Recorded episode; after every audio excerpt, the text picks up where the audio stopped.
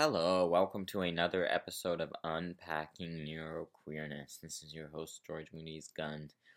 Today, I wanted to talk about the confusion that can occur sometimes when we talk about autistic traits.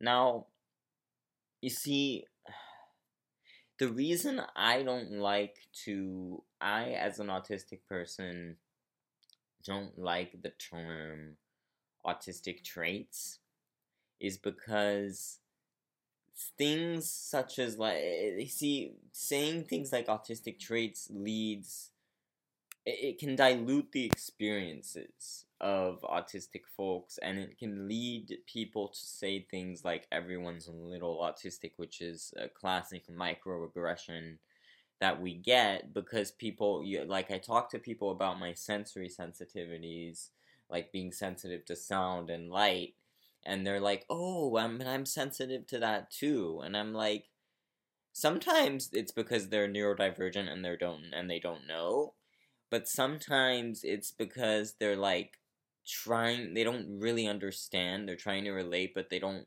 really understand what I'm saying. It's not just not liking a bright light or not liking a certain sound. It's the fact that when I am overwhelmed and overstimulated by a, a, bright light or by a certain sound. I get this a lot with sounds, me personally. Um, I can't just turn it off, and I can't turn off that uh, overstimulation. I can't just ignore it. I have to rem- um, remove myself. I have to uh, remove my myself from the situation. I have to either leave or the sound has to be turned off um, I can't just turn off my sensitivity and if if I if I'm not able to remove myself from the situation or the sound is not turned off, I will potentially have a meltdown because I my brain is too overstimulated and, and the meltdown is a way of saying the that my needs are not the brain's way of saying that my needs of, are its needs are not being met and my it's in dis, distress from sensory overload.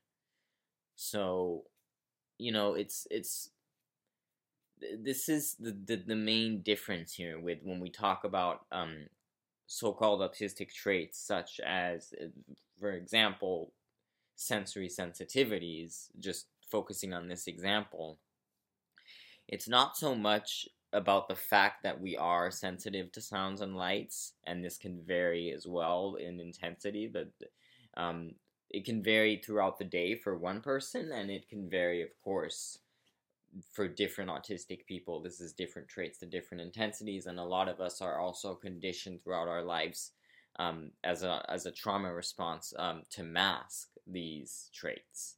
So people might not believe that we have sensory sensitivities, but that's just because we haven't shown them around, uh, shown those sensitivities around them because we we mask those sensitivities automatically um, as a trauma response growing up in a society that uh, doesn't understand our differences and misjudges and mistreats us for, for presenting those differences.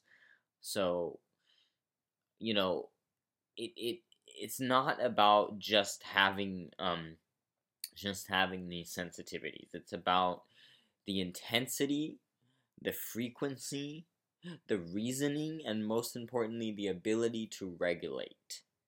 Uh, not just the feeling, it's the ability to regulate that sensation. And, and there are things, and this is what um, non autistic and non ADHD people don't seem to understand, is that there are things that um, there's certain sensitivities, there's certain reactions, there's certain things uh, that happen um, with our brain that we cannot regulate.